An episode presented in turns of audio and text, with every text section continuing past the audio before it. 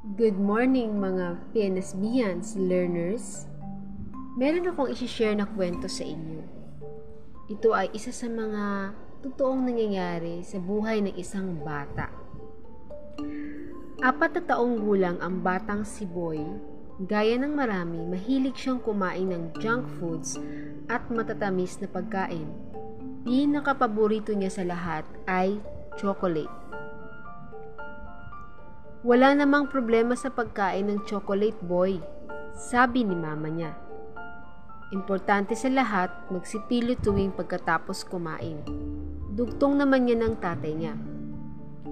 Tsokolate pagkatapos kumain, tsokolate sa merienda, at minsan, tsokolate kahit bago matulog. Kaya lang itong si Boy, tamad magsipilyo. Isang gabi pagkatapos kumain, sinabihan ng nanay ni Boy na magsipilyo bago matulog. Gumawa ng maraming dahilan si Boy, parang hindi siya magsipilyo. Inaantok na po ako mama, palusot ni Boy. Lumalim na ang gabi at nakatulog na nga si Boy. Samantala, ang mga ngipin sa loob ng kanyang bibig ay nag-uusap Boy Choco, ang tawag ng mga ngipin sa kanya. Ayoko nang tumira dito sa loob ng bibig ni Boy Choco. Masyadong marumi, sabi ng ngipin na si K9. Ako rin, gusto ko nang umalis sa bibig ni Boy Choco. Hindi siya nagsisipilyo, masyado nang mabaho. Sabi naman ng ngiping si Incisor. Ang ngiping si Bagang na matagal nang nabubulok ay sumigaw. Aray ko, ang sakit ng pakiramdam ko, nabubulok na ako. Sa gitna ng pag-uusap na ito, nagdatingan na ang sigang sinabakterya, asido at tamisukal. Sila ang mga duming nakatira sa bibig ni Boy na sumisira sa mga ngipin niya. May dalang palakol, martilyo at kung ano-anong gamit ang tatlo. Pilit nilang sinisira ang mga walang kalabang-labang mga ngipin.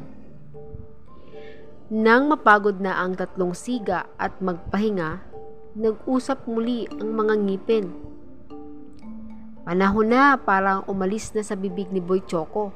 Humanap na tayo ng ibang matitirahan. Sigaw ni Bagang. Sumang-ayon ang lahat ng ngipin na humanap ng mas malinis at maayos na bibig. Mahimbing na natutulog si Boy Choco na nakabuka ang bibig. Isa-isang naglundagan papalabas ang mga ngipin. Ang nahihimbing na si Boy ay napabangon. Naramdaman niya ang pagaan ng kanyang bibig. Kinapa niya ito at tinignan sa salamin Laking gulat niya nang makitang wala na ang lahat ng kanyang ngipin. Mama, wala na akong ngipin! Anong nangyari sa mga ngipin ko? Dali-daling lumapit ang nagulat niyang ina at ama. Boy, boy, boy, boy, gising! Sabi ng kanyang ina habang tinatapik at ginising ang nananaginip pa lang si Boy. Mama, Papa, gusto ko na pong mag-toothbrush. Pahayag ni Boy nang maalimpungatan siya. O di ba? Nakapanaginip si Boy. Natanggal ang kanyang mga ngipin. Alam niyo ba na ang title ng kwentong ito ay simple lang. Si Boy Choco at ang kawawa niyang mga ngipin. Kaya kayo ba, hahayaan niyo ba na bago matulog sa gabi hindi kayo magsipilyo. Baka matulad kayo kay Boy Choco. O baka hindi pa naginip ang mangyari sa inyo, mga bata. This is Dr. Lenny Bimaneha, your school dentist. Lagi akong nagpapaalala na lagi kayong magsipilyo. Part ng inyong kalinisan sa katawan ang pagsisipilyo tuwing umaga, sa tanghali at sa gabi. At hindi lang yan bawasan nyo yung mga matatamis na kinakain nyo at iniinom. Kasi, yun ang nagdadala ng paraan para makarating si bakterya sa mga ngipin ninyo at dumikit doon kasama ni asido at ng mga asukal. Kaya lagi kong pinapaalala sa inyo na lagi kayong magsipilyo kasi mahirap nang nakakaranas ng sakit ng ngipin. Hindi ka patutulugin at hindi ka makakapag-aral. Mamumroblema pa ang mama at papa mo pati ang teacher ninyo. Kaya kung ako sa inyo, katulad ko, lumaki ako na lagi ako nagsisipilyo. Pag hindi nga ako nagsisipilyo, talagang pinapalo ako ng lola ko. Pero ngayon, hindi na dapat yun ginagawa sa mga bata. Hindi yun maganda. Ang kinakailangan lang talaga ay laging isipin na papaunlarin ninyo ang inyong kalusugan. Hindi lang dahil sumusunod kayo sa magulang ninyo, kundi dahil mahal nyo ang inyong mga sarili. Gusto nyo itong maging malusog, maunlad, ang inyong pag-iisip, ang inyong katawan. Nang sa ganon, ay magagawa ninyo sa mga hinaharap ang mga plano ninyo. Ito po si Dr. Lenny B. Maneha, nagpapaalala na lagi po tayong mag-toothbrush at ang tamang pag-toothbrush ay importante po. Kung kailangan ninyong turuan ko kayo ng pag-toothbrush, huwag kayong mahihiya. Lagi lang po ako ninyong i-message para kayo ay aking turuan mag-toothbrush at ang paghuhugas din ng kamay ay isa sa mga pinaka-importante.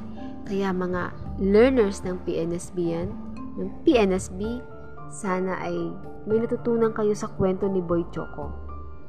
Salamat!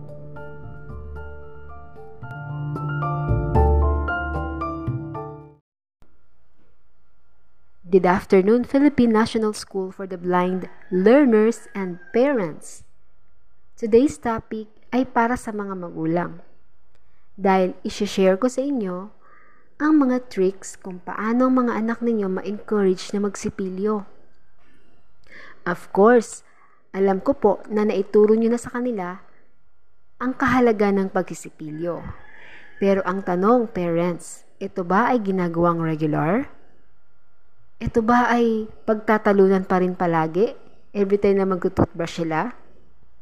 Well, mga parents, may mga katangian tayo na dapat natin ma-inculcate sa ating mga sarili para nang sa ganon, itong paglalakbay natin sa pagtuturo ng pagtoothbrushing ay magbunga ng magandang benefits.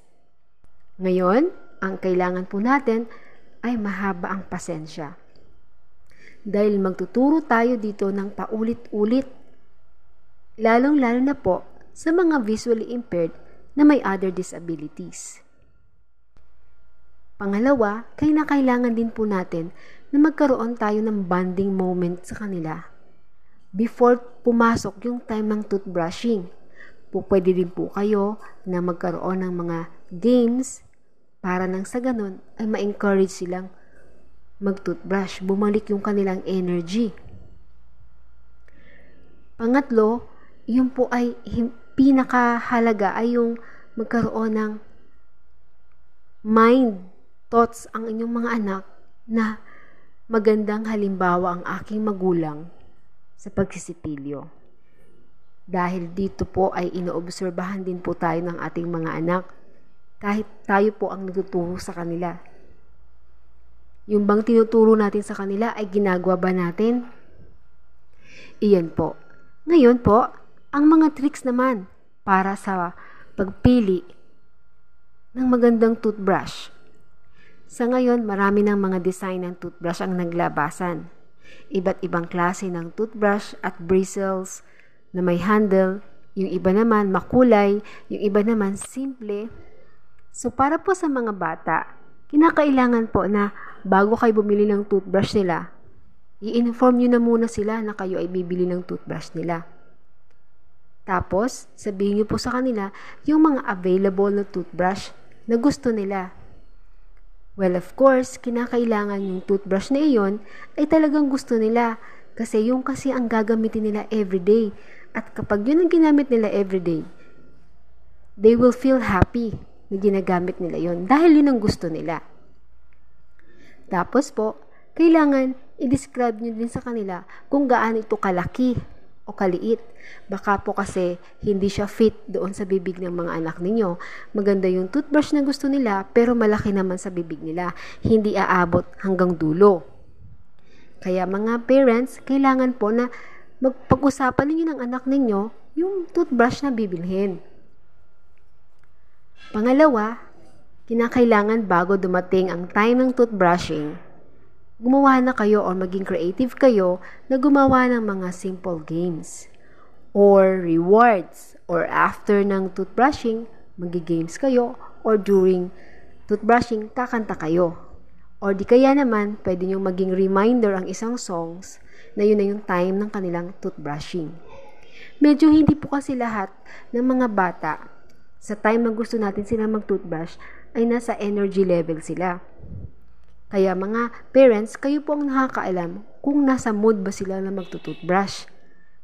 Hindi naman kinakailangan ng katulad ng dati na may oras talaga ng pagtututbrush masusunod.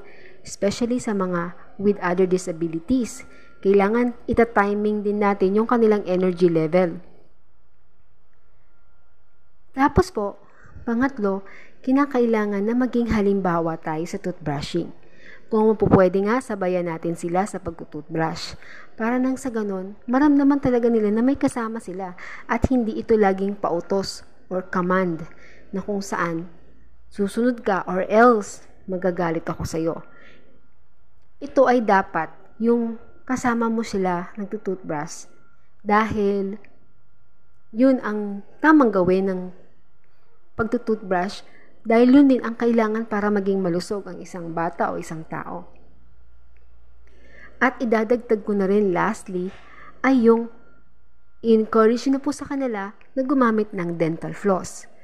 Meron tayong dalawang klase ng dental floss. Yung isang parang sinulid, yung isa naman na parang stick. Pero may maikli siya na pwedeng makapasok doon sa loob ng pagitan ng dalawang ngipin.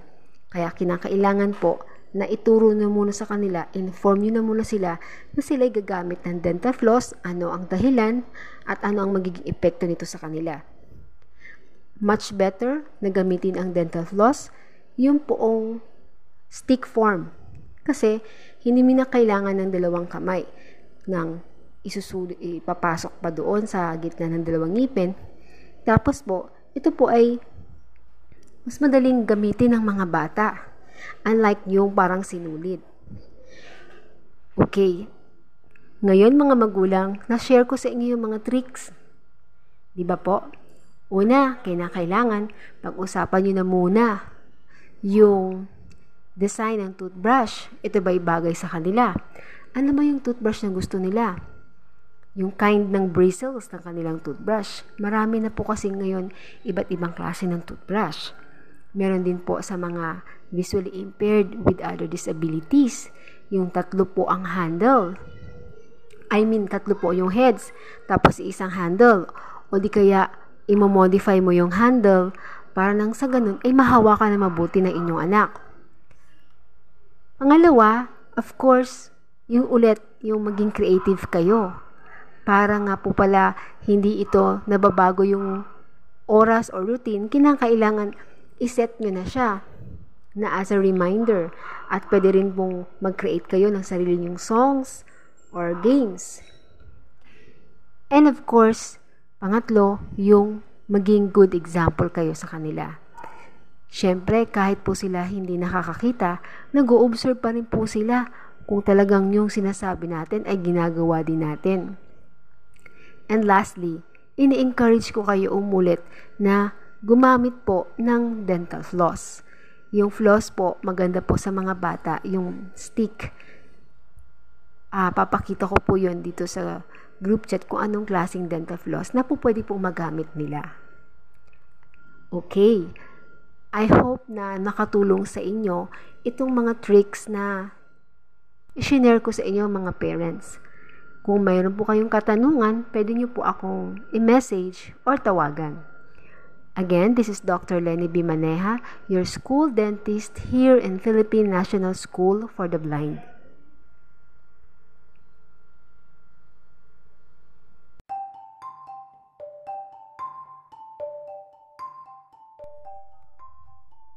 Magandang umaga, Philippine National School for the Blind. This is Dr. Lenny B. Maneha. Para sa mga magulang, magandang buhay po. Ngayong araw na ito ay mayroon akong ibabahagi sa inyo na dalawang topics. Short topics lamang po. Ito ay number one, common dental concerns in children with visually impaired or with special needs. Pangalawang topic naman natin ay yung mga iba't ibang toothbrushing positions. So, simulan na natin. Ano nga ba ang mga common dental concerns? Una, GERD. Ibig sabihin, gastroesophageal reflux disease. Ano nga ba ito?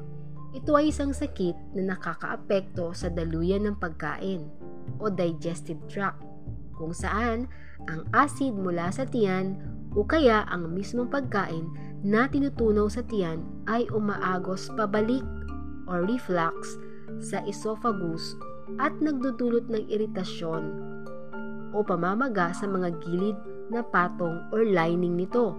Dahil dito, maaring makaranas ng heartburn o ang paghapdi ng sikmura na umaabot hanggang dibdib o kaya ay impatcho or indigestions o hirap matunawan. So kapag ang mga anak ninyo mayroong ganito, this can cause your child's mouth na maging acidic which can wear down the teeth. Pwedeng masira agad ang mga ngipin nila dahil acidic na galing sa tiyan ay bumabalik papunta sa bibig. Sa ganitong paraan, kami mga dentista ay nagbibigay ng mga gamot o kaya toothpaste to help prevent the teeth na masira dahil sa mga acid na ito na galing na tiyan na bumabalik papunta sa bibig syempre naapektuhan ang mga ngipin. Number 2, holding food in the mouth. Yung ini-stay yung pagkain sa loob ng bibig at hindi na muna niya nginunguya o kaya nilulunok. May mga bata pong ganon. At ito ay hindi uh, usual sa kanila at hindi pala ito dapat nandyan sa bibig nila matagal kasi ito ay magkikreate ng mga bakterya na pwedeng pagkakaroon or simula ng pagkasira ng ngipin. Number 3, grinding or kaya yung bruxism. Your child may grind their teeth habang natutulog o di kaya habang naglalaro o di kaya habang may ginagawa siya. Ito po ay pwedeng makasira sa ngipin at madalas po itong nagiging habit na ng mga bata. Meron din po dito mga treatments available kapag nagkaroon ng mga encounter sa mga bata na ganitong problema. Pang-apat, bad breath. Ito ang dahilan minsan ng pagkakaroon ng digestive problems Pwede rin pong chronic sinusitis at diabetes o di kaya um, cause ng mga effects ng mga gamot na iniinom nila. Panglima, dry mouth. Ito yung results ng mga child's medications, yung mga anak ninyo na umiinom ng iba't ibang gamot. Maari hong may effect yung mga gamot sa kanila in a way na nag-dry yung mouth nila. Ano naman ang mangyayari pag nag-dry yung mouth nila? Dahil yung side effects ng mga gamot. This can lead to tooth decay, pagkasira ulit ng ngipin, pagkakaroon ng pamamaga ng gilagid, o di kaya naman pagkakaroon ng infection sa bibig o sa mga ngipin. Kakinakailangan ito ay nalalaman ng inyong mga dentista or ng inyong dentist. Number 6, delay in first teeth coming in. Ibig sabihin naman ito ay nadidelay yung pagtubo ng ngipin. Madalas naman po ito sa mga bata with, uh, with other disabilities. Pang, pangpito, medicine can affect teeth and gums. May mga gamot po na nakaka-apekto sa ngipin at saka sa gilagid. Yung mga liquid syrups at mga medicines na meron po na nagkukos ng pagkasira ng ngipin o di kaya panunuyo ng bibig o kaya nababawasan yung kanilang laway. This may include katulad ng mga antihistamines, mga antidepressants na gamot, anti-GERD medicine katulad ng sinabi ko sa inyo, sedatives kung dadaan sila sa mga surgery or kaya yung mga barbiturates. Minsan naman, some seizures naman na medicines ay may effects katulad ng paglaki ng mga gums, pamamaga, at nagdudugo. To reduce the impact of medicine, rinse or di kaya mag-spray sa mouth ng tubig para nang sa ganon ay hindi siya nanunuyok. Okay po ba? Iyan po ang mga common dental concerns ng mga bata na mayroong other special needs. Paano naman po tayo magtututbrush sa ating mga anak na iba't ibang posisyon? Meron tayong mga sinasuggest na mga apat na positions. Kasi nga, we have to consider their physical or mental conditions. Hindi naman po pwede na laging sa bathroom sila magtututbrush. Kaya itry din natin, pwede rin tayo magtutbrush sa kanilang rooms o kung saang space sila sa room nila na comfortable sila. Number one, on the floor. Pwede mo ilagay yung mga anak mo doon sa floor at umupo ka at pahigain mo siya. Pero kinakailangan na ikaw ay nasa likod ng ulo ng inyong anak at kailangan din po hindi masyadong nakatilt o naka, nakataas ang ulo habang tinutubas kasi baka naman po sila malunod ng kanilang laway. Kayo na po ang magbabrush ng teeth nila. Para mas madali, pwede rin po kayong gumamit ng electric, electric toothbrush. Ganun po at may kasama po kayo. Alalahanin niyo po na kinakailangan hindi ho ninyo pipilitin ang batang mag-toothbrush o kaya igagapos. Kinakailangan lang po talaga na sila ay i-orient ninyo ang gagawin ito. Kaya po sa inyo mga magulang, mahalaga po na meron talaga kayong takdang oras ng inyong pagtututbrush sa kanila sa umaga at sa gabi. Number 2, in a beanbag chair. Kung meron kayong beanbag chair, pwede niyo siya doon paupuin. Kung hindi siya makaupo, gamitan niyo po ng beanbag chair. O di kaya naman, doon kayo sa my floor para madali po. Ganun din po yung position nila doon sa unang mga sinabi ko. O kaya naman on a bed or a sofa. Upuin niyo siya doon sa may lap niyo yung ulo niya. Kaya kailangan lagi hong nakasupport ang ang ulo ha. Hindi ko kailangan ito ay parang nalulunod. Titignan-tignan niyo po. At kinakailangan din po na merong nag assist sa inyo. Sa ganon, hindi po siya masyadong makagalaw pag tinutubasyan. Pero hindi naman yung talagang malakas yung force para hindi sila makagalaw. Number 4, in a chair or a wheelchair. Kung sakali man na ang anak ninyo ay nasa wheelchair, ang pinakamagandang posisyon ninyo ay nasa likod. Sa likod kayo ng anak ninyo sa wheelchair, isusupport ulit again yung head pag tinitilt ng konti para ma-brush ninyo yung teeth nila. Again, pwede kayong gumamit ng electric, electric toothbrush or yung ordinary toothbrush pero ina-advise ko na mga soft bristle. Ayun po ang aking mga advices. Meron din po kasing mga bata, papaalala ko lang po ano, na sobrang mag-produce ng saliva. Kaya kinakailangan po talaga na nakasupport yung head ninyo. Hindi masyadong nakatilt o masyadong babang-baba ng patalikod kasi ho baka ho nga malunod sila ng kanilang sariling saliva. Yun po ang mga positions na kinakailangan ninyo na gawin upang matutbrushan ninyo mga anak ninyo. Okay? At make it fun in toothbrushing. Habang nagtutoothbrush, sing a song while brushing sila. Or kaya mag-count kayo or say alphabet while nagbabrush kayo or say a story, short story, or nursery rhyme, or kaya yung mga animal sounds. Ito yung makakalibang sa kanila habang tinututbrush nyo sila. Mga magulang, sana nakakuha kayo ng mga simple tips dito sa mga short topics na isinare ko sa inyo ngayong araw na to. Kung may katanungan kayo or any concern, just message me sa ating Dental Spectrum Circle o di kaya doon sa personal account ko, Lenny Bakudju Maleha. Maraming salamat po